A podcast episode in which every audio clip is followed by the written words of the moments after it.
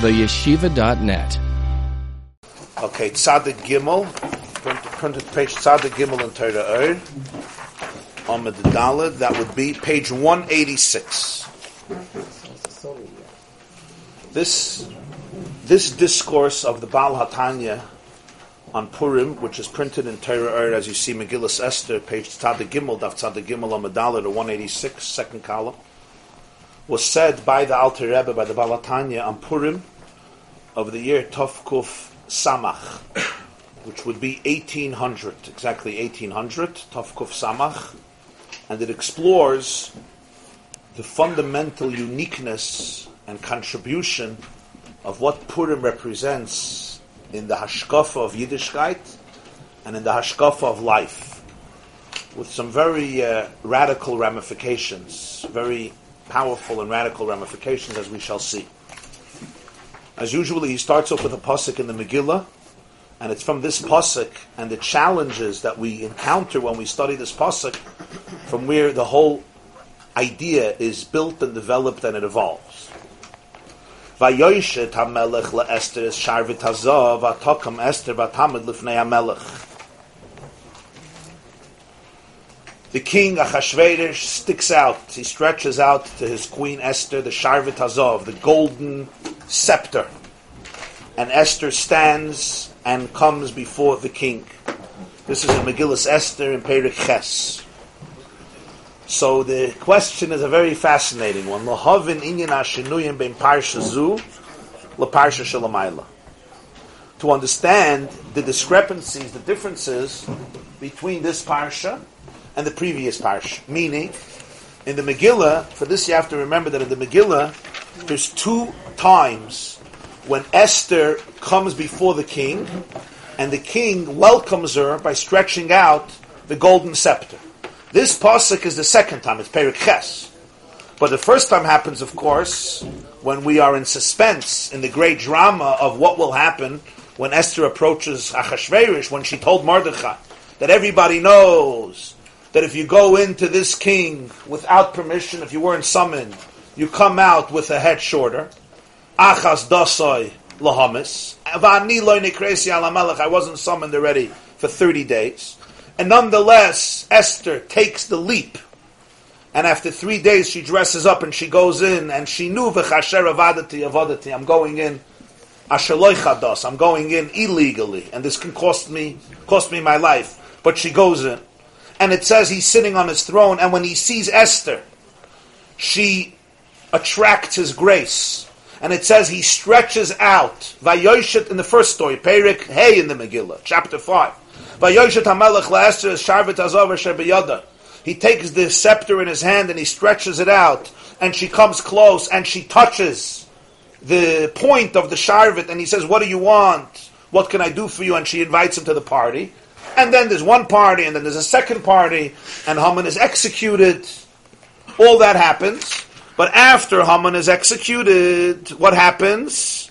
What happens in Perik Ches he gives Esther his house, Haman's house, and then Esther comes back to the king. And here again it says, by Yoshet HaMelech LaEsther Sharvet Azov, he stretches out the golden scepter, she comes up and she stands, and she tells him what I want is something else. Now really this is the core of the story we killed Haman, but we did not kill his decree. We killed a guy, but we didn't kill his decree. As far as we're concerned, on the 13th day of Adar, every Jew is going to be murdered. Haman is gone, but the royal decree is a royal decree. So this is the next step where she actually asks him to alter the decree, which of course he doesn't alter the decree, by the way, he simply gives the Jews a right to fight back in self defense. People think Purim was just a simple holiday. It wasn't a simple holiday. It was a very difficult and challenging war that they had to fight to defend themselves, but they were successful. And hence the celebration of Purim.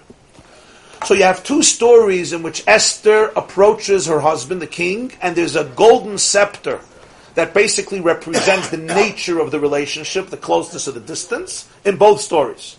But there are shinuyim. So he says, Lahavin Inyan hashinuyim ben parsha zu parsha. We would expect a similar description, but there are changes.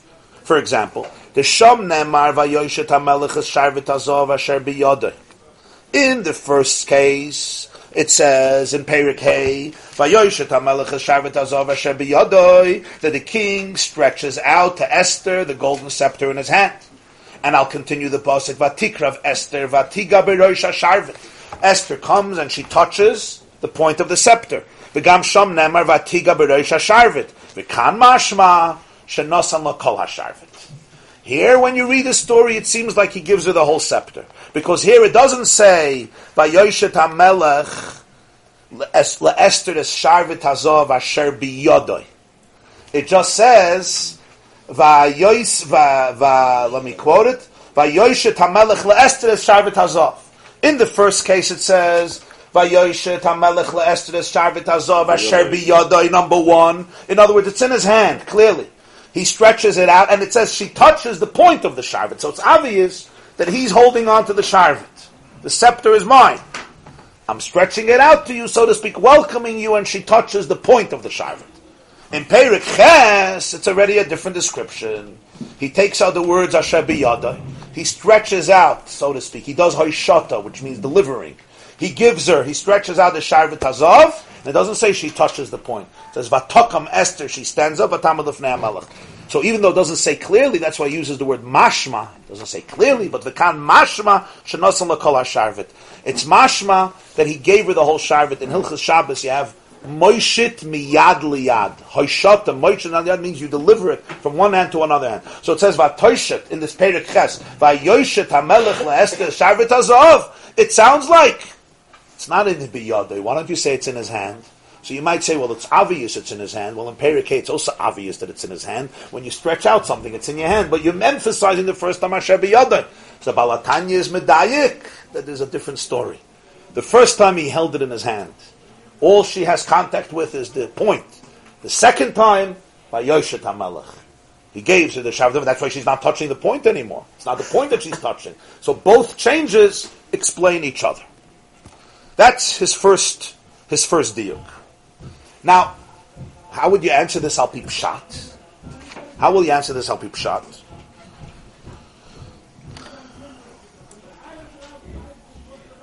Al pshat. So the Mittler Rebbe was the son of the Baal Hatanya, and he wrote down the memorim of his father with more explanation. So he writes here, very geschmack, that al pshat there's a reason for this. What's the reason? What happens here is, after the Haman is killed, the first time, remember, there's no drama from Achashverosh's perspective. Everything is good. He doesn't know Esther is Jewish. She's coming in for just a regular afternoon tea with her husband. Everything is dandy. She knows the drama. He doesn't know the drama. She, it's all in her mind. From his perspective, his wife just came to uh, entertain him. Yeah, more than say hello, but entertain him, as Chazal said.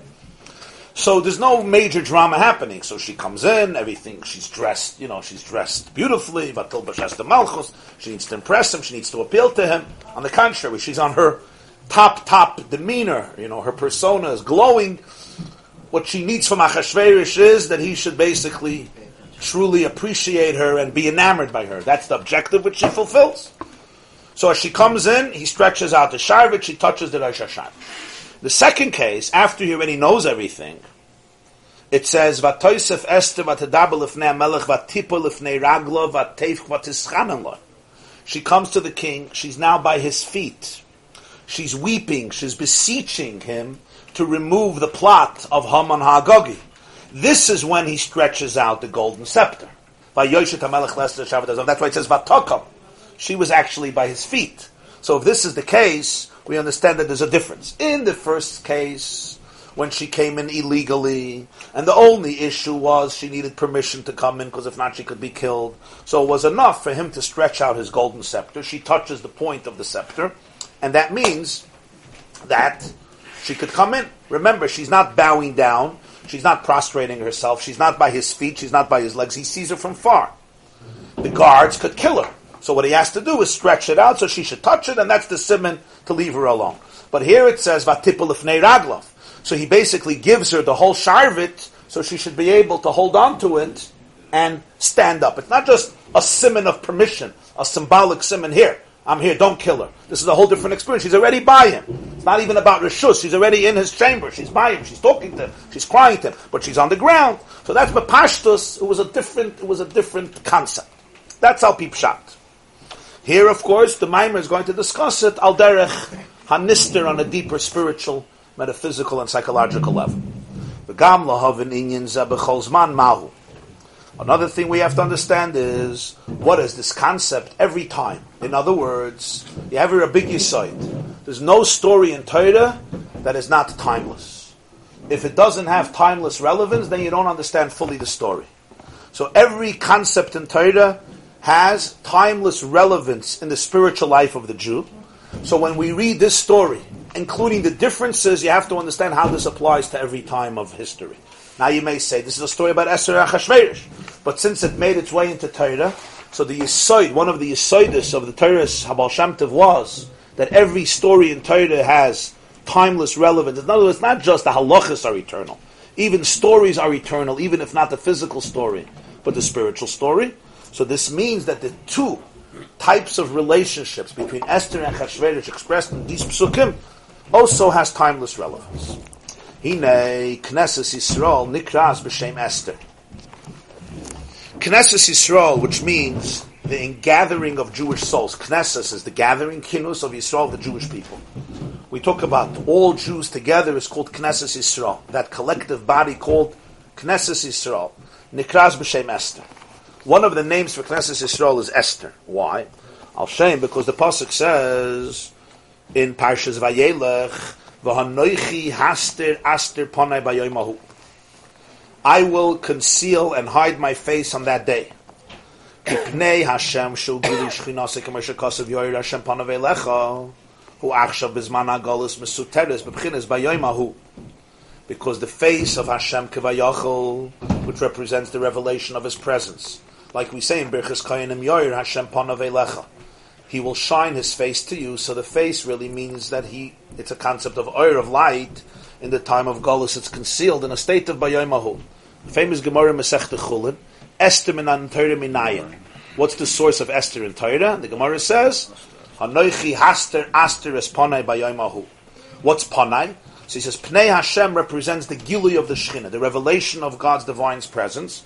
Yoir Hashem panavelecha. In other words, his face is Yoyer It's it's bright. It's illuminating your life.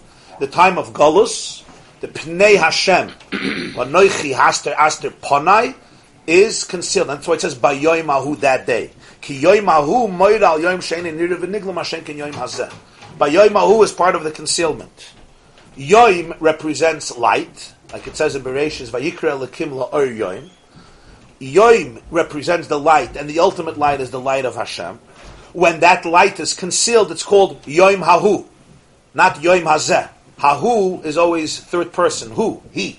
In other words, it's not here, it's not in the open. When I'm talking about somebody who's not present, I say he or she. If you're present, I don't say he, I say you. Yoim Hazeh means this day, it's in front of me. Yoim Hahu means that day. It's a day that is not in front of me.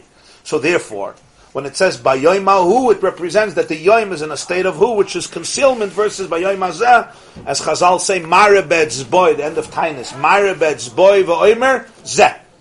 When something is in front of you, you could point with your finger and say zeh. This is a general description. Specifically, in every Jewish soul, hine kasher nitzitz nafshei elikis. ומחוסו מלובש בלבוש המחשב הדיבור מייסה הגשמים, ואין אויר השם שוירו מזגלה בו. לי יש נתפס ונקבע במויכוי וליבוי העבל השם. ודווקא בוי בהסגלוס הלב כי מבחינס מקף עליו מלמיילו, נקרא בחינס אבזו בשם Esther. Till now we were speaking about Knesset Yisrael, the collective entity that we call the Jewish people, experiences a time when the Shechina is not revealed in its presence. But now we're speaking about individually in every Jewish soul. That the name of Esther represents the soul when the spark of the godly soul is eclipsed, it's covered up in various layers and coverings that don't allow the person to experience the nitzutz elikus that is in him. The Oir Hashem, the light of Hashem, does not dwell and is not revealed. What do we mean it's not revealed? It's not grasped in his mind and heart that he should be able to connect to it in a revealed way. It's there, but it's there in what he calls a state of makif. What do we mean in a state of makif? We don't mean uh, geographically that it's around him, it's around him, it's not in him, but makif basically represents something that is in you, but it's not felt. It's not internalized. It's not experienced. It's in you, but it's not part of your experience. In other words, you have no conscious relationship with it. That is what we call makif. So the oir eliki, the divine light, is there. The nitzutz nafshe elikis is present, but it's not something that is felt, and hence he's called Esther. So Esther is that term describing that particular spiritual state. So why the word nikra bechinas ava zu b'shem Esther? He puts in the word ava there. It's the first time he's used the word. I think it's I mean, the, the spark of Hashem is Esther. What does Abba have to do with any of this?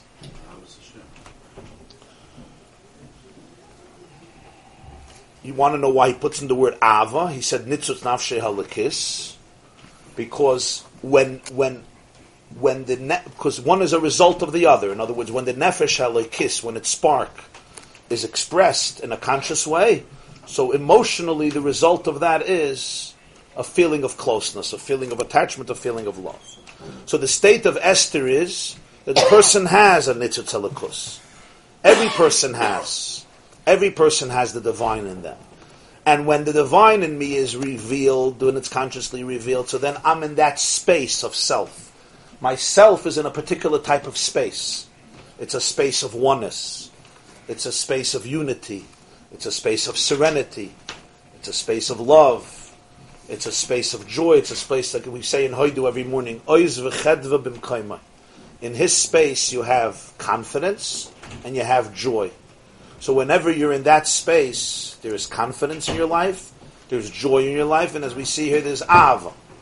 But sometimes I'm not there. It doesn't mean it, it, it's, it's, it's it, the, the experience, the capacity is there, the fuse is there, but the fuse is not turned on, the light is off. So even though the electrical current potentially is there, but it doesn't impact my life because I didn't turn on the switch. So basically, and turning on the switch is not so easy. It's not just uh, turning on a switch.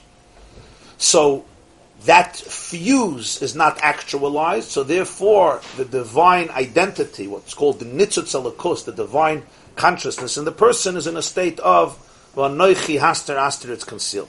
Nikre b'chinas avazu b'shem Esther, shehi mesuteres b'chinas bayoim ha'u she'ena galos it's concealed in a state of bayoim, but it's hahu. It's not expressed. V'hibchinis nekuda behechala. In Zohar, this is described as the nekuda, the point, behechala in the chamber. This is an expression of Zohar, which the Baal Hatanya explains. A heichal represents a larger room, a chamber. A nekuda is a seminal point that doesn't have expansion. It's not expanded, not in its length, and not in its breadth and not in its depth. You have sometimes that the Avat Hashem is a Nekuda Behechle. It's there, and it's there in its core, and it's there in its full power, but it's not developed. It's not mature. It's not impactful. It's not influential, because it doesn't expand in the heart of the human being.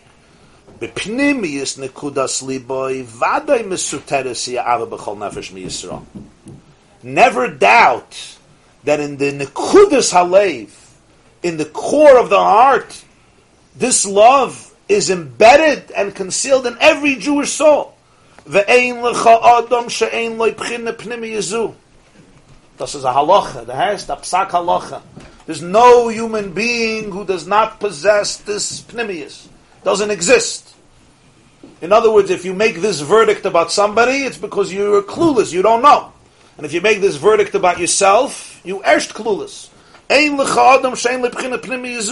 the person who says, I don't have it, it's not me, that's not possible. He says, Vadai, this Ava is deeply embedded in every person. Even if he may not feel it, it's clear that this actually exists b'pnimius levavai, and there's nothing the person can do to banish it, to destroy it, to eliminate it to say a psak din on a person that he doesn't have it, this is simply the antithesis of truth. Ella shalahoit, that's the yisoid, that's where you start. To extract it from concealment to revelation, this is already not identical by every person. This is very different. How it comes out, when it comes out, what its ramifications are, what it takes for it to come out. And therefore, in the days of Mashiach, when the refinement of the human being will be full, Azai will be fully realized, Azai The Pasuk says in Yeshaya Perik Mem, the glory of God will be revealed and all the flesh will see. For Amar, the Pasuk also says in Yeshaya, Elikenu ze kivinu ze kivinu. Pirush, what this means is, sheyoyir oir Hashem behiz galus. The light of Hashem will be revealed at sheyei nitvas v'nikva afilu b'meicha v'seichel anushi until it becomes grasped and established, even in the mind and even in the human intellect. V'ro chol basa b'ri'iyah gashmis chushes. All flesh will see, in other words, the same way that we could see physical material reality which is Re'iyah Gashmis, it's physical vision, and Re'iyah Chushis. Chushis means literally with your Chush it's very real, it's very practical. The same type of Re'iyah we will be able to apply to our own inner godliness. Why? Not because it will be created then, but basically everything will be transparent. So who you really are will really emerge. Your powerful goodness and holiness will emerge. Sometimes people are afraid of Mashiach's coming because all their evil is going to come out. But what Alter Rebbe says is the exact opposite. When Mashiach comes, your true good will come out. So you have nothing to worry about. If be'etzem you were evil, so then you have to worry about it because all the skeletons will be exposed. But if it will basically, what will be exposed is that all the skeletons were only there because you didn't know who you really are. So then when you really know who you are, as the Chamachayah, so then you can celebrate, you don't have to be afraid. So that's what he says, Viro chol basar. What's Viro chol basar? That it's not the spiritual eye that's going to see. It's the physical eye that's going to see. In other words, the reality is going to be so vivid. Viro chol basar, the ene basar, the flesh will be able to see it. That's how real it's going to be. Even the seichel anushi, human intellect, which is not seichel alakitz, human intellect, will be able to grasp it. Why will that happen? That's what the second puzzle says. Va'amar bayoyim hahu. Hine Elokeinu zeh, asher lozeh kivinu loy v'loy b'bchinas hahu. That's not in the pasuk. Va'amar bayoyim hahu, instead of the bayoyim hahu, hine, the who was, was replaced with Elokeinu zeh. Marabetz boy v'oyim zeh, v'loy b'bchinas hahu. That's the Va'amar bayoyim hahu, hine Elokeinu zeh. That's the chiddush of Mashiach, but that's only a revelation of what always exists bepnimius in every soul, even in a state of Esther, which is a noichi haster aster esponai bayoim So this means that in every person there's a state of consciousness where you're one with God. Not only you're one, you are. There is a nitzutz alakus, it's a nitzutz of godliness in the person. Mitzad that there is avas Hashem. Mitzad that there is the oir of Hashem, the light. Mitzad that there is the unity of Hashem. There is that space in the person where when I, so to speak, open myself up to that part in me, my reality is in a different. I'm in a different zone. I'm in a zone. It's it's it's like it's dvekus. It's a divine zone. What's what do we mean? It's a divine zone. The person experiences himself or herself in a particular fashion. So issues that were very powerful when that was concealed become completely irrelevant because you were not in that space. And the moment you feel that aspect of you, so then you're a different person. Not because you became a different person, so to speak, a different personality, because who you are emerges in its full splendor and its full glory. And nobody should ever doubt that they have that space in them of absolute oneness with the divine, therefore of absolute well-being, of absolute serenity, of absolute confidence, of absolute love, and of absolute joy, because it's always there. The question is if it's Hester or not Hester if it's Esther or not. But that's not, there's never a question if it's there. The question is if it's a Nakuda or the Nakuda is fleshed out in a more expansive and experiential experiential way. Now the Chazal said, Kol hamoyadim yiyuptelim la'asid lo v'chutz mipurim. Shenemar, V'yimei hapurim v'goymer v'zichram loy Yosef mizaram. It's a very fascinating Maimon Chazal that all the holidays when Mashiach comes will be nullified. That's what it says in Medrash, Mishle, and the Rambam brings it. The Rambam also brings it in uh, in his halachas that all the moyadim are going to be betalim, besides Purim. Why? Because it says in the Megillah that the days of Purim it's commemoration la Yosef Mizara. This is the end, close to the end, Pedic Tess. It will never go away from the children. This means that what happens Purim is similar to what happens when Mashiach comes, and that's why when Mashiach comes, Purim will still be celebrated. All the other holidays are a prelude to the Gula. Once the Gula comes, they become irrelevant. What's spread to become? When you say Kol HaMoyad and it doesn't mean that there won't be any more Pesach, a Shavuos, a Sukkot, halacha, we don't say mitzvahs ptelis lasid lovi. The mitzvahs are not nullified lasid lovi. It means shraga batira mayahani. The Gemara says if you light a candle in the middle of the day, you don't notice the candle, not because it's not burning, but because the intense light of the day eclipses the power of the candle. You light a candle at night, oh, it's significant. In the time of the Geula, the light of the Yamim Toivim won't occupy that significance, that energy, because of the intense light of La'asid Lava. So when you say Purim won't be nullified, what's Pshat? It means that Purim's light is such a powerful light that in the light of Mashiach, it still retains its full presence and it contributes something. V'gam Ramru Chazal, Razal also said, Halachas einam ptelim lasid lova. So Yerushalmi Masechta Megillah, also the Rambam brings it, halachas will not be nullified lasid lova two things. We have Purim won't be nullified, and halachas of Torah won't be. No halacha will be nullified. Here is the question: How could you say that Purim is higher than Shabbos, Yom Tif, Yom Kippur? Yom Kippur will be bottled. Rosh Hashanah will be bottled. Sukkot, Pesach, Shavuos. First of all, these are biblical Yom Tovim. They're not rabbinic. Purim is not a biblical holiday. It was created by the Chazal in the time of Purim. This is already after the Churban Bayis Rishon, before Bayis Sheni. So you can't even compare it. It's not a holiday from Hashem. It's a holiday that was created by the Jewish people. Besides the fact, you can't even compare Purim to other Yom Tovim in terms of all the halachas. There's no Isra Malacha. It's not a, it's not a regular Yom Tov. Nonetheless, we see something by Purim that is so different that it's the only one that's not going to be bought the loss of love Chazal say. What's pshat? Question is, Yeah. you say halacha saying about Shabbos is also halacha. so That's a good question.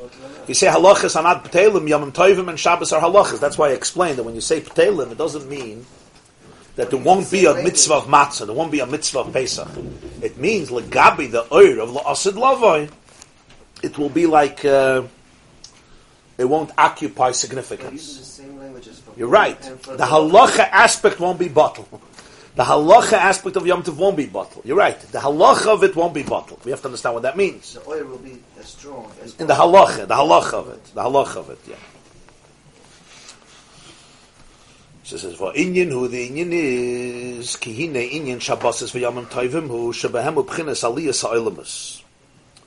What happens on Shabbos and Yom Tov is that there are aliyas ha'olamus, which means the worlds go up. What do we mean the worlds go up? We had in the previous Maimer in Beshalach the term a few times aliyas ha'olamus when you say space in physicality, so you have the first floor, you have the second floor, you have the third floor, the different spaces. You have this space, you have that space. When you speak about spiritual space, you're not talking about physical space, you're talking about a space of consciousness, a way of looking at reality. You'll say, I'm not in the right space now. It doesn't mean you're not in the right space. You mean you're not in the right mindset. You're not in the right Frame emotional huh? frame of mind. Makai means madrega. It's, a, it's basically a certain level. I'm not in the space that I could listen to you, right?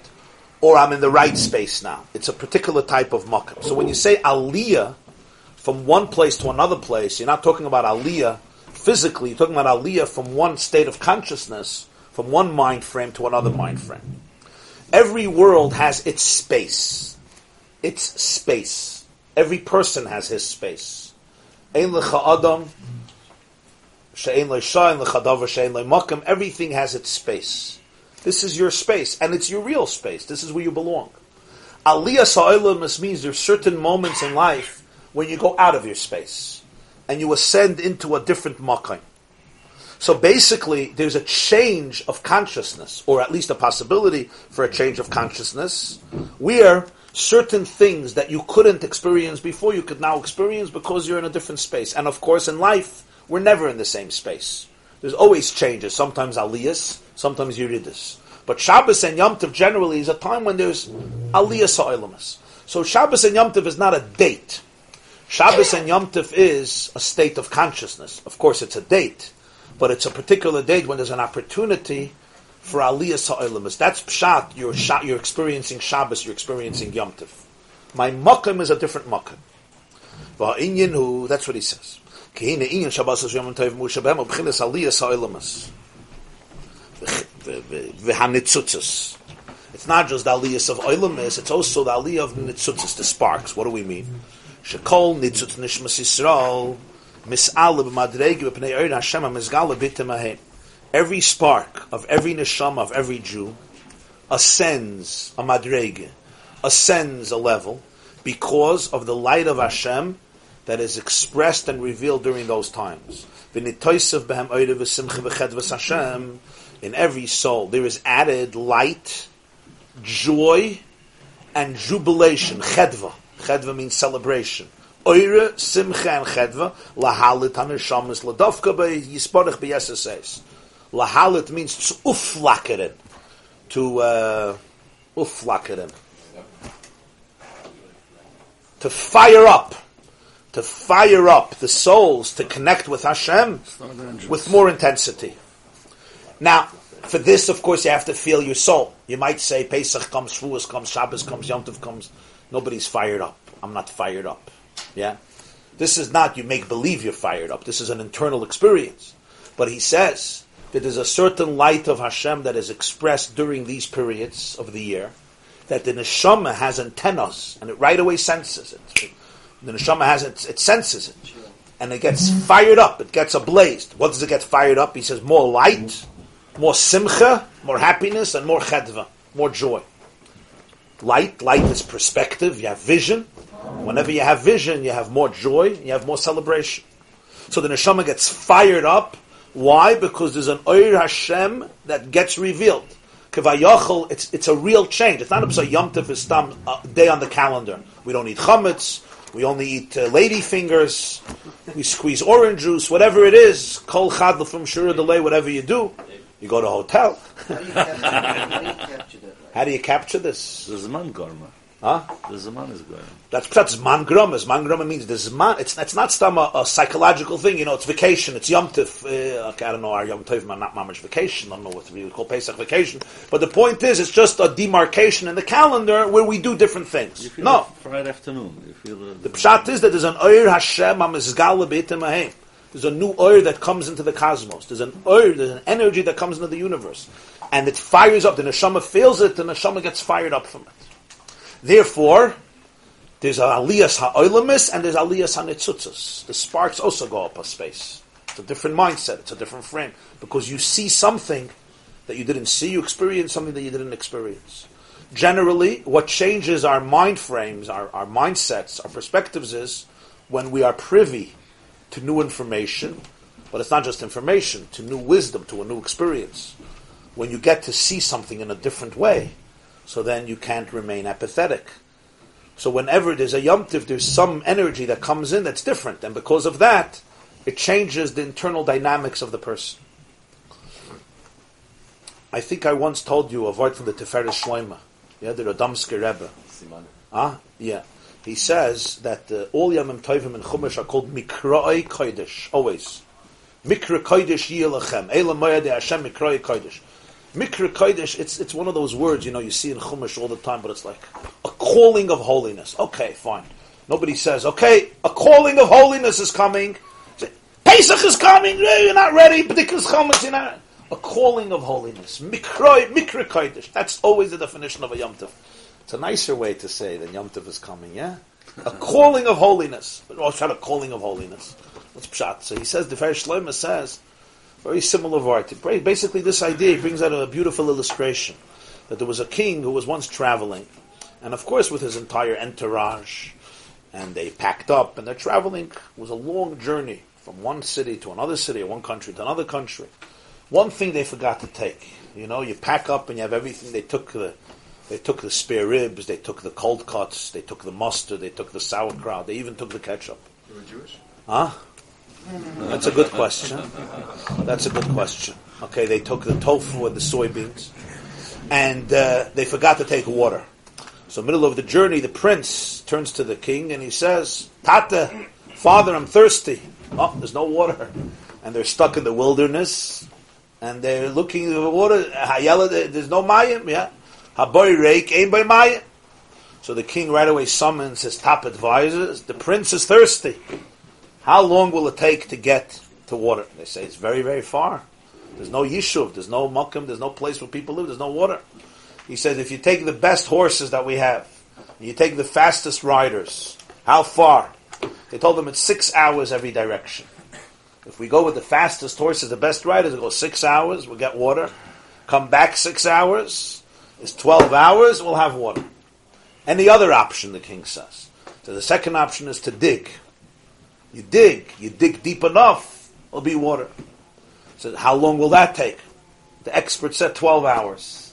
If we dig, it'll be 12 hours. So which one do you do? So the king said, let's dig. Let's dig and discover the water here. Why? He says, if we bring the water from elsewhere, the prince will have water. He'll have to wait, but he'll have water. But one day he may come to the same place again. But he won't have his father, he won't have his mother, he won't have the entourage. He'll be here alone. Where's he going to get water then? If we can reveal the source of water right here, whenever he comes back to this place, there'll always be water. So one of the Chachamim says, Adoni Amelech, Bishleim, if he comes back in a month, if he comes back in a year. But you understand that if he ends up here in 30, 40 years, there won't be any sign of the well. It's not like somebody is nurturing and guarding the well. And it's going to be covered up with dirt, with sand, with snow, with ice, with debris, with filth, with gravel, with stones. Shouldn't forget. So the king said, that's why we're going to put a sign. And we're going to put a sign that here there is a well. So when my child comes, he will know that if he takes a shovel, or he gets down on his knees and he starts digging and removing away the filth and the dirt, he will be able to find a source of water. Shloim, uh, you had the first Pesach, was Yitzias Mitzrayim. The first Shavuos was Matan Torah. The first Sukkot was Besukkos Hashavti. The first Chanukah was Chanukah. The first Purim was Purim. The first Shabbos was Shabbos. So the water was flowing. The water, the vibes, the energy, the inspiration was flowing. But the king says, I don't want to bring water from somewhere else because then he won't have the access to the water. I want that the child should forever have access to the water. Hence, the concept of Shabbos and Yom Tov. Just like there are wells in space, there are well springs in time. There are certain moments that contain the capacity to find water. But they come and they say, it's going to get covered up. Pesach, you're not going to see anything. There's not going to be water spritzing on you. The well won't be flowing in a living, vibrant, revealed way. So that's why Yom Tov is called Mikra Kodesh. A calling, a sign. A sign literally is Mikra. You read it, right? Mikra Kodesh. What Yom Tovim are basically, uh, they are a sign. The sign says, here, there is a spring of water. You're going to have to take a shovel and dig. But you should just know Mikra Kodesh. It calls, it's a calling of holiness. It calls out and it says, here you have inspiration. If you dig, you will discover the water. You won't have to bring water from anywhere else, and the water is available here. It may be covered with dirt, but it's available. And when you uncover it, you'll be able to find it. So that's why in every one of these periods of time, there's basically an opportunity to be able to dig. If you don't dig, you don't dig. You're left with a sign. You just say Mikra Kodesh, Mikra Kodesh, Man Chesenus, Man Chesenus, Man Chesenu, Shmini Atzes. You say Yalav Yava. If you forget, you say it again. Fine. Mikra Kodesh. When the Tov was in Mezhebush, so you know he, there were people who opposed him pretty intensely, and the rumor was that he doesn't know how to learn. Yeah, the Baal doesn't know how to learn. So there were a few uh, so-called, uh, whatever, there were rabbis over there who believed, who drank the Kool-Aid and believed what they said about the Tov. They heard, they pushed heard he's like a peasant, mamash, a real Amaritz. So they started to test him. So what are you going to test an Amaritz on? What are you going to start asking him about the psa, a complicated sugya and takfekayin. So they asked him, it was Rosh Chodesh, they said, what's the halacha if you forget Yalav Yavoy Rosh Chodesh at night? By night, if you forget Yalav what's the halacha? They wanted to see if Epis, he has Epis Hashaycha simply to, you know, aleph beis, aleph beis. Baal Shem Tov looked, and he said, I'll say it in Yiddish and then I'll translate. He says, Was ist eichne geya? Ich will nicht vergessen, a viele der erste Mal. Und ihr wird vergessen der zweite Mal. he says, what's the relevance? I won't forget Yalav Yavai on Rosh Chodesh even the first time. And you, you'll forget even the second time. When you'll repeat it, you'll also forget Yalav Yavai. But I'm not going to forget Yalav Yavai and Rosh Chodesh. What's the Havana? Is, is Rosh Chodesh from inside out or from outside in? You understand? Rosh Chodesh is outside in. Okay, Yalav is a din. You forget Yalav Yavai. If Rosh Chodesh is from inside out, right? You usually don't forget the day of your wedding, at least that year. I know that. at least hopefully, let's hope you don't forget the day of your wedding that year. Right? That year. Next year, okay, Vaisman show what happens. What do they say? How do you make sure you don't forget your anniversary? You forget it once, right? Okay. But uh, but that year you don't forget it. So again, if Rosh Chodesh is from the outside, okay, Yalav Yava, yeah, Yalav Yava. But if you think about it, you ever think a little bit? You forget Yalav Yava by Shachris, not by Ma'ariv Tak. You have to repeat the whole Shemini. You forget something by benching that you had to mention. You have to repeat the whole. You're holding already Sim Shalom. It's hard enough for you to daven once, you know, with your ADD. It's hard enough for you to concentrate for 45 seconds once. Now you have to start all over again. So we look at it as Hashem is listening to your davening. This guy forgot Yalav Yavai. Oh my God, this is no good. I want you to start over again. There are 60 million Jews. Hopefully everybody is davening. Okay, not everybody. Many. They all said Yalav Yavai. No, one guy, Chaim Yankel, Chaim Yankel, verloren neshama, forgot Yalav Yavai. He didn't say it's Rosh Chodesh. No, it's worthless. But what does this tell you? It tells you the depth of the relationship. You spent time with your wife on her birthday, and you wouldn't even mention Mazel Tov. There's a pain, there's a void. Kavayachal God says, it's Rosh Chodesh today. It's Rosh Chodesh. There's something happening. There's something deep about our relationship. I'm crazy about you. You can't ignore it. All these halachas are really very romantic halachas. People don't realize. They're very emotional halachas. It's like you really believe that God cares if I forgot Yalav Yavai? I didn't say Rosh Chodesh time. I reminded myself four minutes later. No. But it, it represents the relationship. That's the point. It's not a pistam, uh, a small thing. So again, from an outside in perspective, it's just a law. You have to say Yalav Yavai. From an internal experience, the halachas are always expressive of a deeper truth. It's again back to the nigla and the nister, you know. There's the outside and then there's the inside. So therefore, from the inside, what happens is it's mikra kodesh. It's pointing and saying, here there's an opportunity. If you'll dig, you'll find the oil. Okay, so we'll continue. Page 187, the first column. Megillah Esther, it says on the top.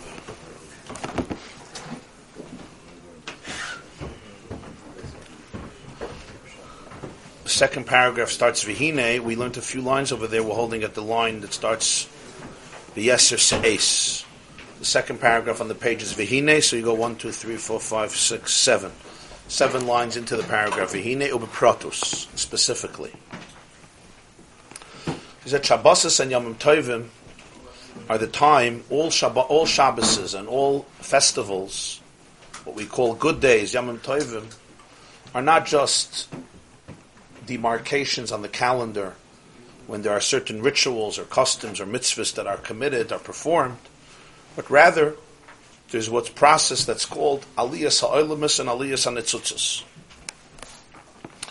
where the worlds ascend and the sparks ascend, meaning doors of perception are cleansed, deeper experiences and perceptions are internalized, and therefore one goes up. What does it mean? One goes up. Metaphorically speaking, it means that one is opened up to a new awareness or a new reality or a new energy or a new sense of perception, and that, of course, creates a different experience. So he says on Shabbos and Yom Tif, the antennas, the internal antennas of the soul, every spark of every soul, so to speak, ascends a step. Mis'alab madrega, it goes up a level because there's an energy that is expressed in the world during those times, and it increases the light and the joy and the sense of jubilation and celebration in the soul. It gets fired up for a deeper sense of relationship and a deeper sense of intimacy. Of course, like in everything in life, a person could be plugged. I could hear there could be beautiful music playing, but I plug my ear and I don't hear the music. It could be beautiful pieces of art, but I, uh, know, I blindfold myself and I don't see it. So a person often has to work on opening up their senses. But when they open up their senses, they're not opening it up to only an imaginary experience within their own imagination, but to a reality that vibrates in the cosmos during different periods of the year. Or bepratis, more specifically, Pesach, every Yom Tov has a unique energy that comes out then. There's basically a unique opportunity. So he says, for example, Pesach, Mizgala Oir Ha'ava, Chesed Elyon Bepnimiyas Hanashamas. In the core of souls, what they experience is an explosion of love. On light, the light of Ava, which is Chesed Elyon, which is divine grace, divine love, divine kindness. Where does it get Nizgala? Bepnimiyas Hanashamas. In the internal dimension of the soul. Now the soul could feel a special grace, a special radiance of love and affection. That's what's Pesach. When the soul is sensitive to this, when the soul experiences it, it fires up.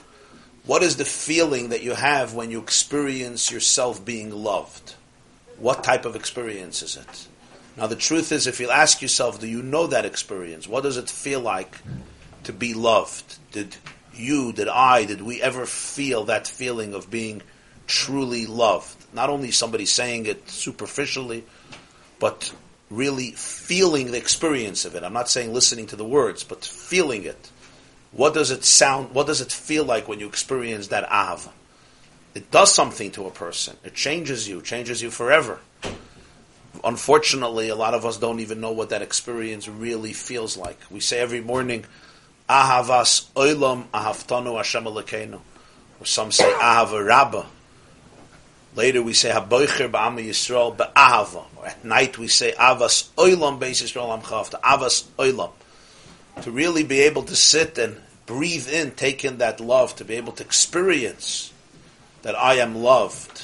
I am truly, truly loved and loved unconditionally. What does that look like? What does that look like for you? Some people don't even know what it is. It's like, okay, another word, I'm loved. Fine, I'm loved. It's like you could have said I'm hated if it's the same price. It just it's a word, but the experience of it when the soul feels that love, everything changes. It's a different reality when you could feel it. And this doesn't have to do with words. I could say I love you. You know, people tell their children or other people, I love you, I love you, I love you. But do they ever feel it? Do they ever actually experience it in, inside? In the belly. In the belly, right? So he says, "Vayidei zeh misalim kol nitzutzin neshamas Yisrael la'oiris avarabel Hashem." Once you feel loved, it changes the dynamic. So all Jewish souls? Huh? the line starts Hanashamas. Vayidei zeh misalim kol nitzutzin. As a result of this, all the sparks of the souls are elevated la'oiris Hashem to arouse within themselves a reciprocal love. Which propels them to reject all that which prevents and obliterates the love. All those things that are contrary to an experience of love, all cravings, addictions, to uh, material reality that is divorced of your internal meaning of life. They're motivated to subdue the component of Sitra achra in them, which means all the shells and the husks that eclipse the love. There's nothing like love to be able to inspire a person and say, I will not allow anything to get into my life which obstructs the love, which alienates the love, which separates me from you. There are things that I may do or I may say that separate the love. So if I'm not feeling the love, I go to those places because I need another source of fulfillment. I need another source of inspiration. When the love life, when the relationship of love is fully fueled and fully functional, then not only do you not run to other places, you eliminate the other sources of satisfaction. Because they're go- they might compromise, they might dilute, they might get in between the love. And therefore you don't want that. You will go away from everything. You will reject everything that will obstruct that love. That's why the theme of Pesach, as we say, the pasuk says in the Hoidu Hagadol that we say at the end of the Seder. Many say Shabbos morning, Lemake Mitzrayim Bivchireyim Kili Olam Chazda. So on a literal interpretation, it means the one who strikes the Egyptians through their own oldest males for his kindness is everlasting. And this refers, of course, to the story that before the exodus of Egypt, the oldest of Mitzrayim, the first male borns, came to Pare and said, We're all going to die, and let the Jews go. And he refused, and they got into a whole war. It's one of the reasons for the celebration of Shabbos Hagadol, the Shabbos before Pesach. Lamake Mitzrayim biv He struck Egypt through the Egyptians themselves. But he teaches here on a deeper level, Piddush, Mitzrayim, Ma'av In order for there to shine in the world, the the for the world to experience his Chesed, you first have to have the courage to strike down the Pchoyrim of Mitzrayim. The Pchoyrim of Mitzrayim represents the aristocrats, the royalty, of Egypt, which in spiritual life represents in each person those elements of Mitzrayim, those elements of Egypt, which become B'chorim Mitzrayim. They're very powerful. They're senior, the senior citizens, and they take prominence. In order to be able to experience the Lo'ilam Chazdoi, you cannot experience love if of that person, for example, who's loving you, if half of your day you're doing things that undermine the love. You won't be able to feel it. In other words, it creates an obstruction. You have to open yourself up to experiences and you have to cleanse yourself in order to be able to experience things. So in order to be able to experience a real love that God has to me, I have to be able to open myself up to it. If I'm filled with Pchayrim Mitzrayim, with toxicity, I won't be able to experience it because I'm blocked. My uh, my body is blocked, my soul is blocked. So for the La'olam Chazda, you need Lamakim Mitzrayim B'Vcherei. Moshe Kosov, on this there's a Pasuk in Shir HaShirim. Pasuk in Shir HaShirim describes the following scenario. This is a very uh, poetic pasuk in the Song of Songs. So those who here who say Shir Hashirim frequently, perhaps Friday or other times, you're very well familiar with the pasuk, which he's going to analyze now at length. If you don't say Shir Hashirim, so you'll become familiar with the pasuk. The pasuk is as follows in Shir Hashirim Perek Beis. I'll read it for you. Chapter two, the Song of Songs, pasuk Hey and pasuk Vav. Pasuk, uh, well, uh, the, the, the, concept is, Peri Gimel of Shir Hashirim describes, he says,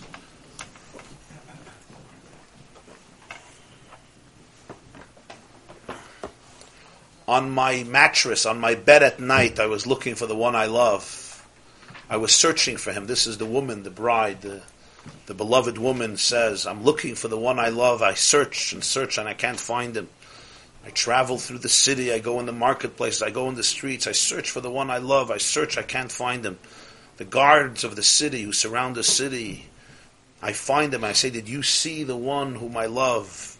Did you see the one whom I love? And I almost leave them and I find the one whom I love. I hold on to him, I won't let him go until I bring him to the home of my mother and to the chamber of my uh, home. Now from metaphor, he goes into, I made, a, I made you swear daughters of Yerushalayim, don't let him ta'iru vim ta'iru asa'ava don't let go of the love. Now comes the next pasuk. Mizais oilam in hamidbar kesimrois ashon mikuteres moiru levoina mikoil afkas roichel. Yes, uh, English translation may help, right? Huh? Shir Hashirim Beis Pasuk Vav. I'm sorry, Shir Hashirim, Gimel Pasuk Vav, Gimel. Chapter 3, verse 6, I'll just translate it into English.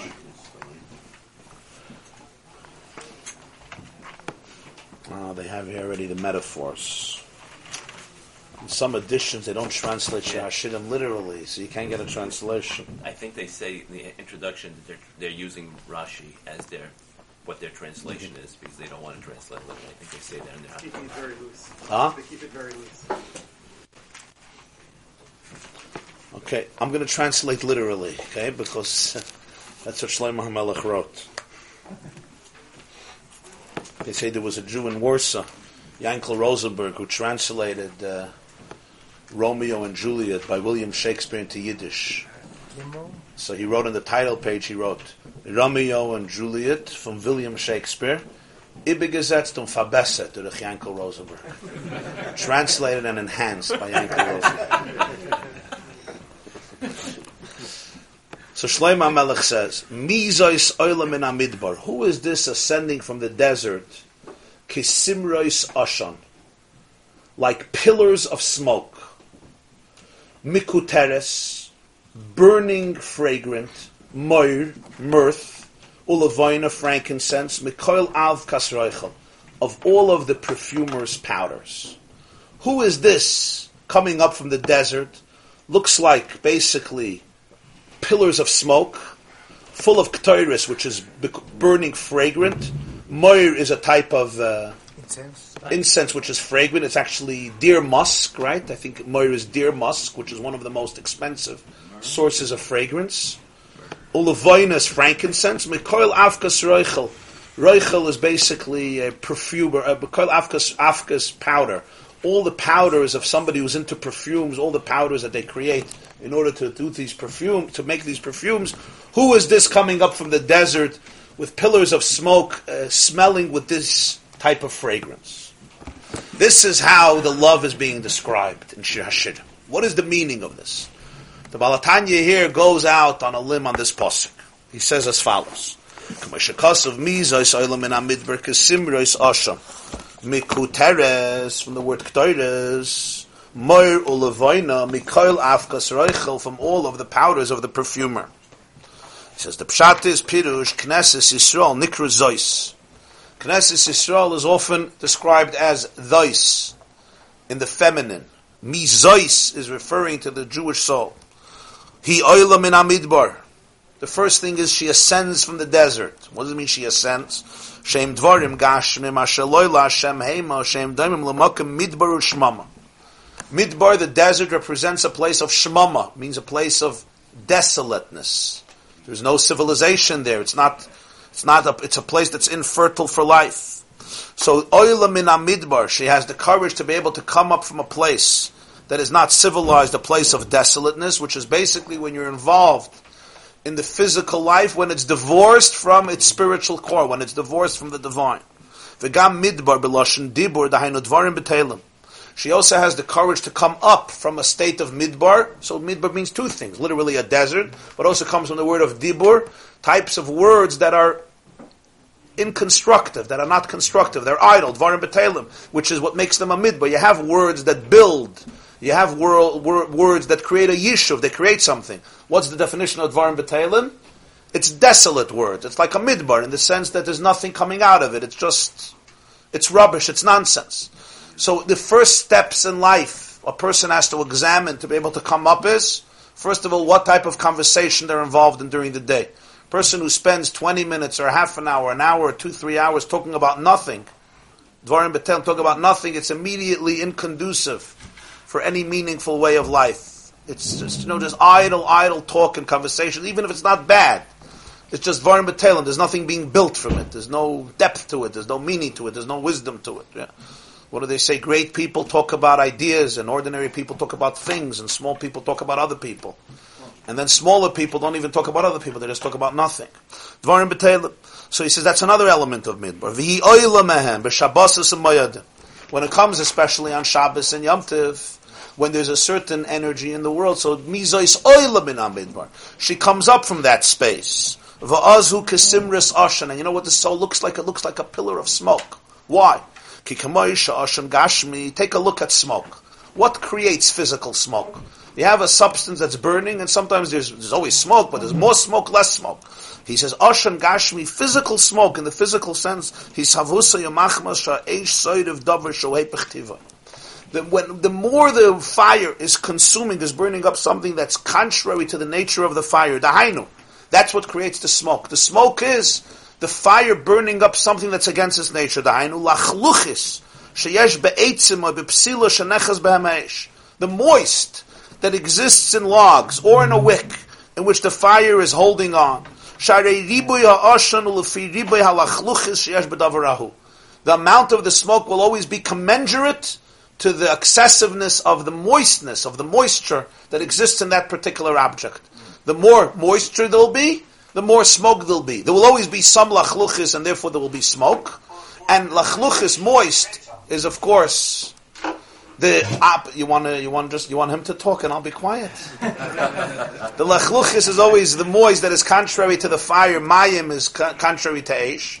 So when the fire comes in contact with that which is opposite of the nature of the fire, so even though the fire wins, but nonetheless it's not water wet that extinguishes the flames, but nonetheless the smoke, so to speak, the fact that something is being burnt up and there's a resistance and it's generated through the smoke. So the greater the smoke, the greater the sight of the ushan, then by inference, the greater was the oppositeness Yes, of what was exactly. happening. The greater the Ashan, the more you had the encounter of paradox, of opposites. So he says, that's Pshat. The soul comes up from the midbar in pillars of smoke, Simris Ashan. Kach kevayachol k'shoira. So really fought to get up. To Yeah, it fought. On a simple level, the more moisture, the more smoke. The more moisture, the more smoke, yeah. That's why willow trees are not good for, Willow trees are not good. So, so what is the exact? If you want smoke. Unless you want smoke. What's the mashal here? When when the kids go to make the barbecues in camp, right? So they want to they'll find a lot of they'll find wet wood. Yeah, what does it, what does the fire look like? You know what the fire looks like. So he's going to say the nimshal.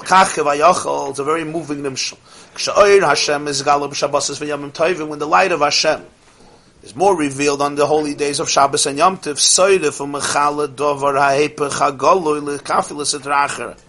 So basically, it consumes that which is antithetical to the flame, to subdue the other side, and therefore the soul is up in smoke. That is the klal. Whenever I'm transforming, whenever I'm challenging something that is antithetical to the nature of the fire, it's going to produce smoke. So if the soul was not in the midbar, if the soul was initially in an elevated space, there wouldn't be simros oshan. But since it's oilam in a midbar, since the Shabbos and the Yom Tov is extricating the soul from the state of desolateness, from the state of spiritual loss, from the state in which the soul is in a desert. What do we mean in a desert? A place that is alien to its true divine calling and purpose, and from a state of midbadvarim betalim. So therefore, it always comes in smoke. Because when I'm transforming something that's opposite of the Aish and I'm trying to consume it, the reaction, the result will be the simris ashan, the smoke. Vahar Sinai ashan kuloi ba'esh. Because a mountain is not really a flammable, flammable substance. So Har Sinai is ashan kuloi ba'esh. It goes up in smoke. V'gam, but then the pasuk continues, not just kesimris ashan mikuteres. It's mikuteres. What's kitar? Kitar hakivshan. Kitar nikra ashan dak. There is a thick smoke, and there is a subtle smoke. K'moy ashan hamugmar v'haktoiris. It's like the smoke that comes out from mugmar. At the end of the meals, they used to burn incense. The Mishnah says in brachas, v'varchen al hamugmar. Mugmar is the ktoiris, the incense, the spices that are burned. They also have a smoke, but it's a more subtle smoke. Uleroiv dakusoy lenikra b'toira b'shem ashan kiyim b'shem. Because of its subtlety or its thinness, the Torah doesn't call it smoke. The Torah has a different name for it called a cloud. The cloud of the incense will cover the Holy of Holies. Now, of course, incense doesn't create a cloud. But cloud here is a metaphor for the smoke that comes from when you burn incense. Because it's not burning up something that's mamish antithetical to the fire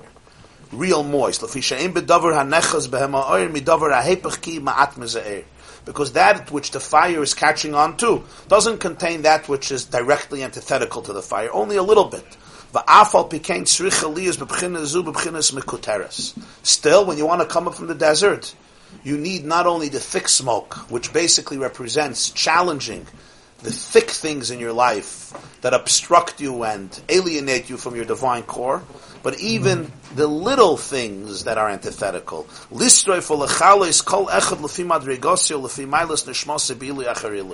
is everybody different. Everybody according to their level, and every neshama based on what it's sensitive to, based on its the mile of its neshama, step after step after step. What one person is not sensitive to, for the other person is extremely sensitive. And this is not the thick smoke, this is the thin smoke. In other words, there are two different factors in life that don't allow the person to experience the love. In order to be able to experience the love, I have to be able to have a cleansed system that allows me to experience the Ava. There's two things that don't allow me to experience it. And those two things are expressed through the smoke that I come up with when the soul comes up from the desert. Miza is oilam in amidbar kisimrus oshan, step one, and then mikuteres, which is step two. Kisimrus oshan means a heavy smoke what you call a thick smoke because there was a lot, a lot of moist there that the fire had to burn up, and the resistance, the transformation results in a lot of smoke, in pillars of smoke, literally pillars of smoke. Then there is also smoke, mikuteris. It's a subtle smoke. We call it a cloud. It also comes up. It's also a smoke, but over here the fire is not encountering thick resistance but just something that is much more subtle, and yet depends on who your neshama is. Every person, according to who they are, they have to be able also to burn that up in order to be able to fully experience the Ava. But this is not uniform. This every person has to know really who they are and where they are in in life. The Gemara says in Yuma, Hey chilul Hashem. What's a chilul Hashem? He says chilul Hashem is not the same for every person. One of the Amoraim said, I go to a store and I pay on credit it's already for me. It's inappropriate. For him, a little sensitive. The, the Gemara says in Chulin, Mar Ukva said that me, like Abby, my father, is vinegar, vinegar like wine. My father, when he ate fleishiks, he used to wait 24 hours till he ate milchiks. I don't wait 24 hours. I wait a few hours till the next meal. So whatever, we have six, I mean, the Gemara doesn't give that shear, but he waits till the next meal, usually six hours. So the Mefarshim say, really? Why do you call yourself vinegar lagabe your father? Why don't you do what your father did? Then you won't be vinegar. You'll say, I'm wine, just like my father. And the answer is, if you're doing what your father did because your father did it, then you're not doing it. Then your father is doing it. I can't do what my father did because my father did it. My, then my father is doing it. I can't wait 24 hours after fleishiks. It won't be. It's like it, it's creating a sensitivity that doesn't exist. Halachically, you don't have to wait 24 hours after fleishiks. My father waited 24 hours after. I can't become something I'm not. There's certain sensitivities this is mikuteres, the type of ktoiris you generate. This has to do, he says, with every neshama based on its madrege, and every neshama based on its ma'ila, b'ili So there are the toxicities that are uniform. This uh, smoke that everybody has to create because of that resistance. And then there is, every neshama has its subtleties. What means something that will distract you from the relationship? What does it mean to distract you from the relationship? It's a different level of the relationship. To put it in halachic terms, in halachic terms, we spoke yesterday about Yalav It's very interesting when you have the halachas of davening. Where you're allowed to interrupt, what you're allowed to interrupt for, and at what point and how much, right? At what point of davening you're allowed to say Baruch Hu, Baruch Shmai? Almost never. When do you say Amen? When could you answer Amen Yeshmei Rabba? In the middle of Shmoneh Esrei, there's no break for anything. Not Kedusha, not Baruch Hu, no Amens, nothing. In the middle of Birchas Krishma, in the middle of Shema, it's also stringent, but you can't compare. You can answer Amen Yesh Rabba. You can answer certain parts of Kedusha. You can answer a few Amens, not many, but you can answer Shemei Tfilah, Kela Kaddish. Pesukei D'Zimra is more lenient. Of course, before Baruch She'amar, you can answer everything, even Baruch Baruch Shmai. After Shmoneh Esrei, you can answer everything, etc. So what, what, again, what is this? So people, again, see it as, this is, now you can't say Amen, now you could say Amen, now you could say Vizay now you can't say. But really, it's different states of a relationship there's a state of a relationship that it's not, it's almost like the halacha is describing how a sensitive soul would instinctively respond to a, a, a certain conversation at this point of the relationship. Lamash, certain moments in a relationship between two people where words where, where, where any interruption, any interruption, even Amin Yesh Rabba, which is also talking about God, right, would be defecting, it would be compromising the relationship. To give an example, a chassan is standing under the chuppah. He takes the ring and he puts the ring on his kallas finger and says, Hareat Mekudeshes. He's like, what? I got a text. Wait, wait, wait, wait. And he takes out the phone and he starts reading the text. And she's like, what are you doing? He's like, it's about you. It's a text about you. It's about the rent for the house. You know that should be, that. Rent is important and a house is important. But everybody understands that this is not the psashidach that's going to work, right? Huh? A chassan told me, I mean, it, it, ended up in a disaster. He came home from the chassan and uh, she was texting her friends, you know. For an hour after the wedding, she was busy texting her friends about the wedding. It's a beautiful thing to text your friends about the wedding. But, you know, you could wait, you could wait for the next day. It's, it's a certain, it's a certain, uh, disconnect. So the halacha has to tell us when we're supposed to be in that relationship, because we experience things from outside in, not from inside out. So in one state of a relationship, some things that for somebody else doesn't matter, for this person it matters. Talk about, uh, talk about, I know a rabbi, he's a fine rabbi, so him and his wife decided after some time that they're going to start eating healthy. So they went to a nutritionist, and they got a schedule what to eat and what not to eat. And 30 days they kept to it. After 30 days, they were so proud of themselves, so they decided they're going to celebrate. How does a Jewish couple celebrate a victory of 30 days? You go to a restaurant, you go out to eat. What's called going out to eat? You're going to go to a health store to go out to eat. You're going to juice kale. They went to a kosher restaurant, Mahadrim and a Mahadrim, and they ordered a meal, you know. Kedeboy, a real old time meal uh, where the Malach HaMavis Bechvoide Ba'atzmai sits and dwells, what we call Toyameha, or what some of us call Shabbos and Yom Tov. It's a little different than his Shabbos and Yom Tov. And they eat. They, they eat a regular meal that they always ate, you know, the real thing. Or the fake thing, whatever you want to call it. And he, he comes home, and a whole night, him and his wife, they can't sleep. They have such stomach pains. So they, of course, blame the nutritionist. For 30 days, he destroyed their life, and now they went back to a regular meal, and they can't deal with it. So he, he said he couldn't sleep a whole night. 6 a.m., he was so annoyed, he was so uh, in agony and misery. The first opportunity, 637, he calls the nutritionist. He says, Lamari Misani, why did you deceive me? I never had these issues. I went out with my, used to always go out. I never had these issues. So he told me, he said, the nutritionist told him, he said, you don't understand. After 30 days, you became healthy enough that your system protests. It protests the toxicity that you're feeding it with. He says, till 30 days ago, there was no protest. You were so sick you were so detached from yourself that you didn't even know when you're damaging yourself. Now, you're not healthy yet, but you at least have, you regained the sensitivity that your stomach says there's something off, there's something wrong, which before you couldn't even know. So this tells you something. And now if this person would engage in, in, in a more healthy lifestyle, then even things that five years ago he didn't even notice become already something that your body can't deal with. So this is not because you're, you're, you're in a worse state, it's because you're in a better state. The, the deeper state you are in, the more you're allergic to subtleties that other people wouldn't even notice. There are certain people that if they speak Lashon Hara about somebody else, they don't even notice it. They forget about it. And there are people that for a day, their serenity is, is, is obliterated because they're very sensitive to things. There's people who come into an event and they feel energy, other people don't. And you can't ignore this because if you ignore it, you're betraying yourself. You, when you compare yourself to other people in this area, it's disastrous. Because just like you can't compare two bodies to each other, you can't compare two souls to each other. You can't compare sensitivities to each other. So that's the concept of mikuteres. There's timrois ashan, there's the pillars of smoke, there's the brute things I got to deal with. But then there's the subtleties of a person's life in terms of avodas Hashem this is also smoke, but it's a different type of smoke. This is kol chad. Every neshama lefi madrigasoi ulefi milas nishmasoi be'ilu acharilu. And there's higher and higher and higher and higher. And then there's certain people that a little tiny distortion, which for others is nothing, for them is a spiritual disaster.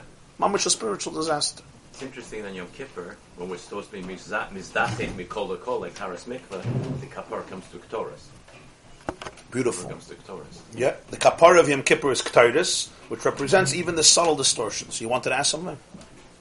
Um, this, uh, this idea of not uh, behaving in a way that's really beyond your level of sensitivity because it's not real is also used as a uh, rationalization for why I'm not going to try to behave in the proper way.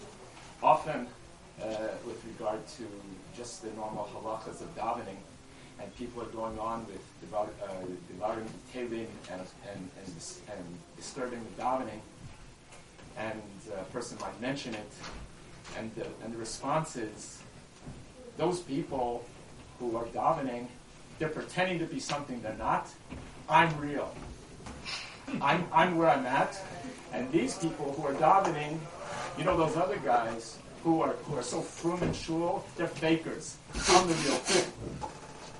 Wow. So you're cautioning us against the other extreme. And Where sometimes- says, you don't, you don't, uh, you don't feel. You should feel like you're standing in front of the king. Right. You don't feel it. Fake it. So you're cautioning against the other extreme that sometimes excessive honesty deprives you from the gift of challenging yourself. You just settle for mediocrity. Point well taken. Thank you. Don't settle for mediocrity and use the excuse that uh, I'm not at that level. I'm a low person. Very good. That was Mar Ukva's son who compared his father to water, like to wine. No, yeah. I'm vinegar, my father is wine. He waited 24 hours. The Gemara in Chulin, he waited 24 hours. Wait. There's a Reb Shlomo Yosef Zevin has a sefer L'Torah L'Moyadim. He says a very nice word. It says at the end of Yisroi, parsha of Matan Torah, what's the last pasuk? Lo yisala b'malo yisal mizbechi asher lo ervos. Don't climb up to the mizbeach on steps, so that your nakedness shouldn't be revealed. Rather, you go on a smooth ramp, which is the transition is more uh, Gradual. more gradual. So he says, why is that the summation of the parsha of Matan Torah? Why is that the climax of Parshas Yisra? It's like, okay, we won't use steps, we'll use a ramp. Like the whole end of Matan Torah, this is it. Says, because often when people have a Matan Torah in their life, the natural inclination is to fly up to the altar as fast as possible and to remain there. So he says. If you're going to fly up to the mizbeach too fast and too high, after a few years, you're going to wake up one morning, you're going to look in the mirror, and you say, "I don't know who I am," and basically, you may fall into the abyss, and all of your nakedness will be revealed. So you have to go on a ramp, which means you really have to challenge yourself. You must challenge yourself, as you say. But the challenge has to be: I have to challenge myself. I cannot challenge you. Words, I have to challenge myself. I have to grow.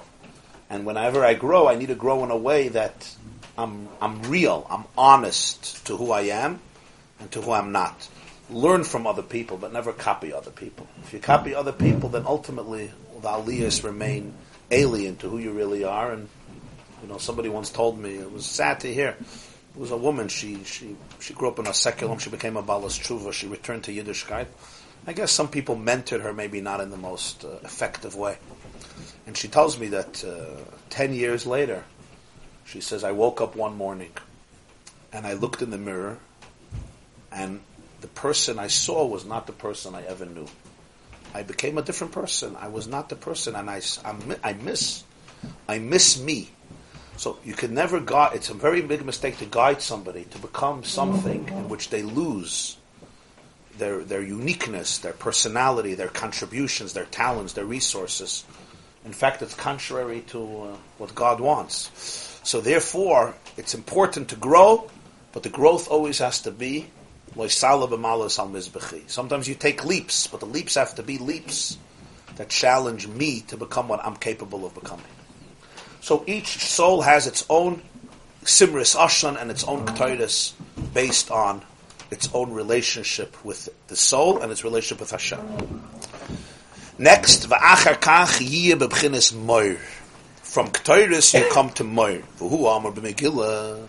And this the Megillah describes, and let's face it, it's quite one of the interesting scenes in the Megillah to figure out exactly what Achashverosh was into. So the Megillah describes all the women that would come to Achashverosh as he was searching for, as he was searching for his new queen. So what does it say in the Megillah? It says, I'm just going to read the pasuk. What about the achar kach yivi? Yes. Mar. He's just been discussing Mar. No, he was just a Mikuteres. Mizois Olam in Amidbar, Kasimras Ashan. And then what's one level? Mikuteres is a second level. Then you have Moir is the next one. So what happens by Moir? So it says that Achashverosh was summoning all the women, and all the women who came to Achashverosh had to be perfumed. Uvahagia, so he says, what does the Megillah say? Bahagia, turn naida v'naida lavi ala melech. Let's just read the pasuk. Every the, the turn naida v'naida lavi ala melech. Every young woman who came to see the king of Achashverosh in his selection process of a queen, she had to spend twelve months. You remember the Megillah? Twelve months 12 months before she came to the, see the king. What did she do for 12 months? Yimlu yemei mirukehen. It took 12 months for the perfume that they placed on this young woman to be effective. Shisha chadashim b'shemen amor. Six months with the fragrant oil called myrrh, and six months with psamim, with various anoshim,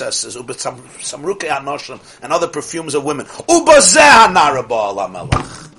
And then she comes to the king. And the Megillah gets very detailed about this process. If you were not six months with myrrh and six months with other perfumes, you don't come to the king. Be'erev you come at night, you go back home in the morning, a whole day you're perfuming yourself, at night you come again. Ubahagia ter Esther basavichal doid Mordechai. She asked for nothing, etc. The whole Megillah by the Baal Hatanya's, it says in Sfarim, is a metaphor. It's also a metaphor. So he says, this is the next level of Moir, and here you come to the Megillah.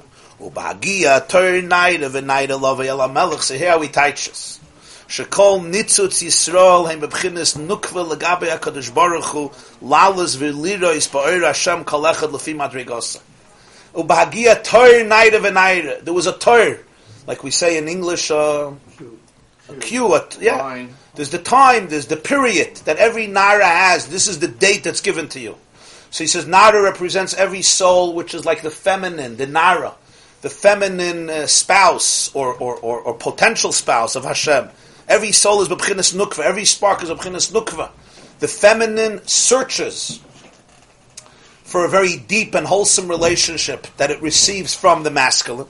So Bahagia Tarnaida Venaira Lavi Alamelech. Every nitzutz has its time that it's allowed to come in and to experience the light of Hashem. There's no nitzutz that doesn't have its moment, that doesn't have its time. It can happen once in ten years. There's a lot of women on Achashverosh's list. It can happen once in a very long time, or it can happen shorter periods. But there's a moment when every nitzutz comes into the king. But what happens when you come into the king?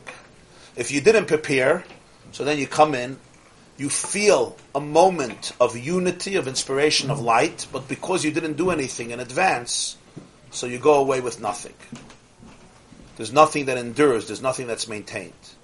If, however, there was shisha chadashim b'shem and amar, you perfumed yourself, then when the night comes into the melech, it's already a whole different experience. Kol nitzutz comes up. Laulas v'liris bayir Hashem kol echad l'fi madrigasoi. So the, introdu- the introduction is shisha chadashim b'shem and hamoir. Six months in the oil of moir. In the oil of the moir. He translates here moir as. Uh, Myrrh. Myrrh.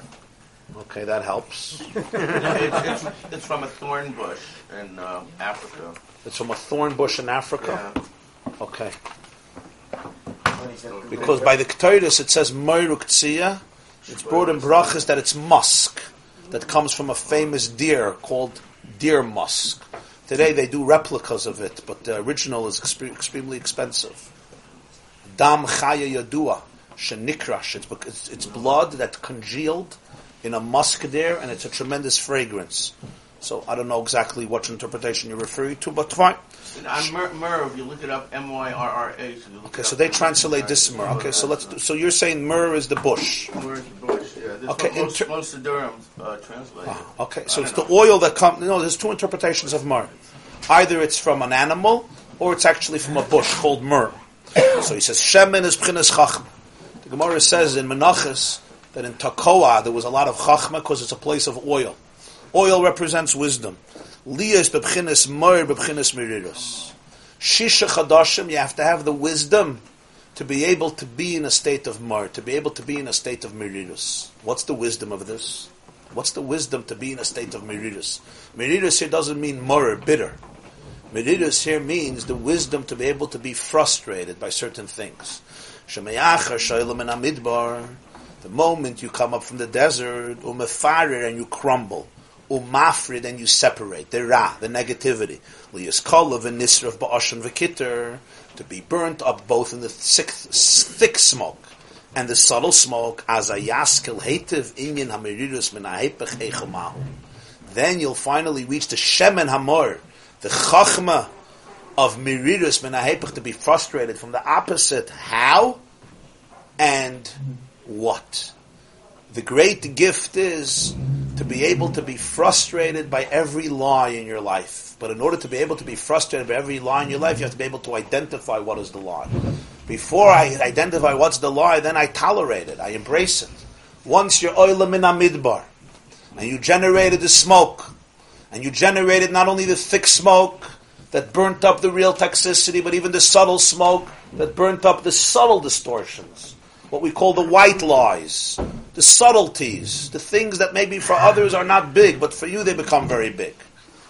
Now you can have the Shemen Hamoir, the Shisha Chadash B'Shemen Hamoir, the wisdom of knowing what to be frustrated by and what not to be. What to accept as natural and what to make a protest against in your own mind. Say, no, this is, I'm allergic to this. The ability to know what you're allergic to that's a gift. That's a gift. Because what often happens is, what happens often in life is we try to fit in. And when you try to fit in, what do you do? You sell yourself. You sell yourself short because you try to fit in and you think, du bist der Meshugana. The worst thing is when you blame yourself for things that you can't blame yourself for because no, this is what your neshama needs. This is who you are. This is who you're not. The greatest strength is knowing your weakness. The greatest strength is knowing your weak, knowing your weakness. Yes, yes. Va'achar kach yovi lebchinas. Ah, once you went to Mor, once you're frustrated, now you can have levoina. Levoina is like we say Mora levoina. Aleba de kamench. Lebchinas asimcha Hashem yismach Yisrael. Now you could really begin to celebrate.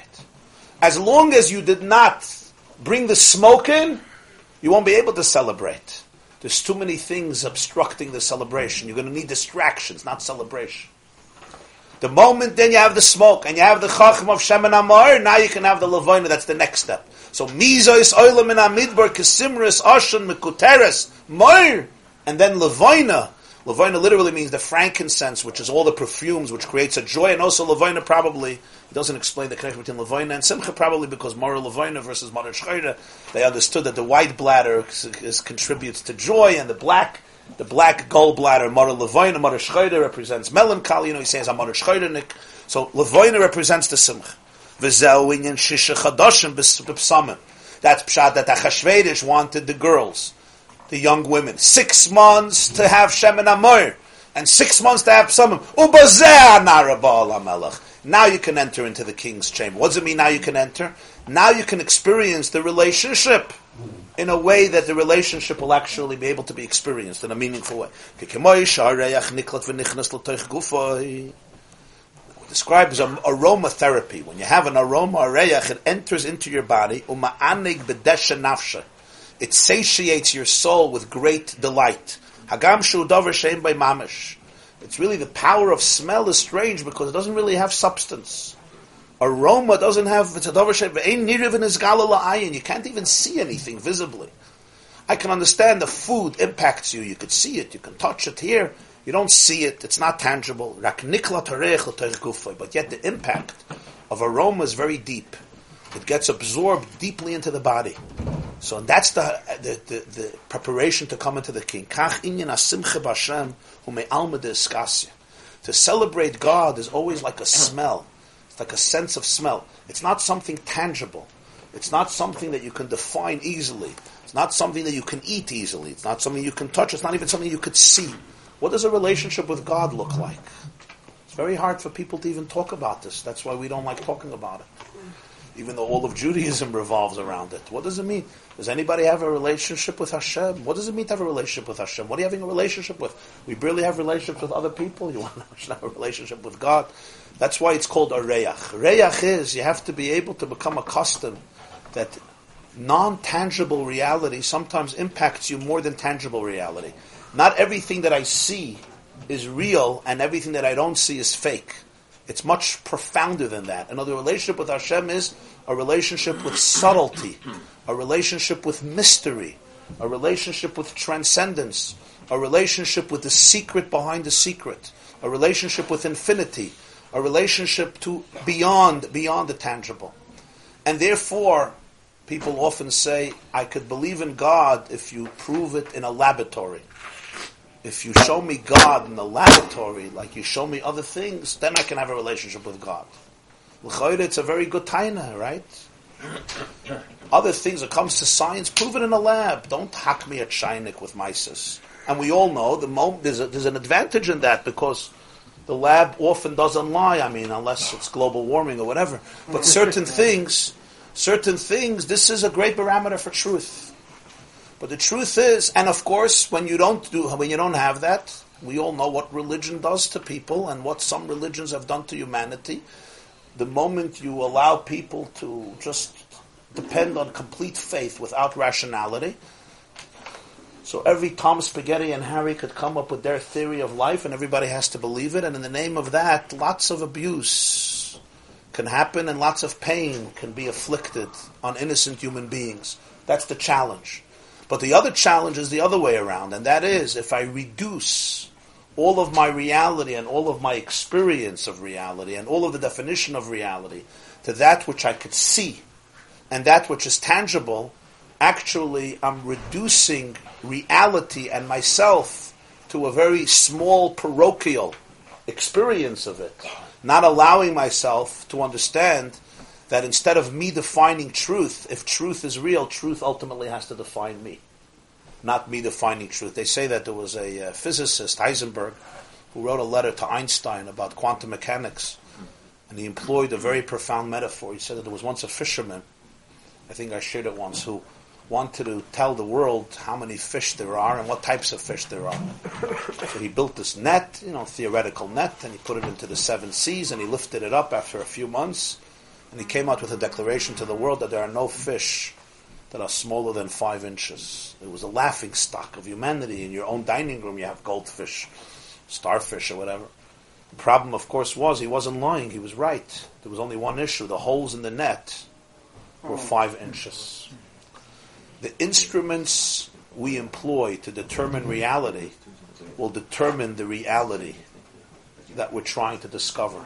And yet we often never challenge the instruments we're using to define reality. In other words, our instruments are always prerequisite, fixed, and we take them for granted. And then we say, oh, of course this is reality. How is it not reality? But maybe you have to have the courage to challenge every instrument you use. Maybe you have to ask yourself if the instruments are already giving you the verdict that's to be expected because you have no other method, no other tool in order to be able to explore reality. So the Baal HaTanya is saying something very deep. When it comes to celebrating a relationship with Hashem, you have to learn about the art of smell, the art of aroma. Reyach is not something you could see. Reyach is not something you can touch. Reyach is not something tangible that you could feel with your hands. And yet, we know that it's transformative. We know that it's transformative. So basically, a relationship with Hashem means a relationship with that, the secret of the secret, the core beyond the core, the why beyond the what, the essence of the energy beyond the manifestation of the energy. Or to put it in simple terms, if God would be something that can be grasped by the five senses, by definition, it would not be God.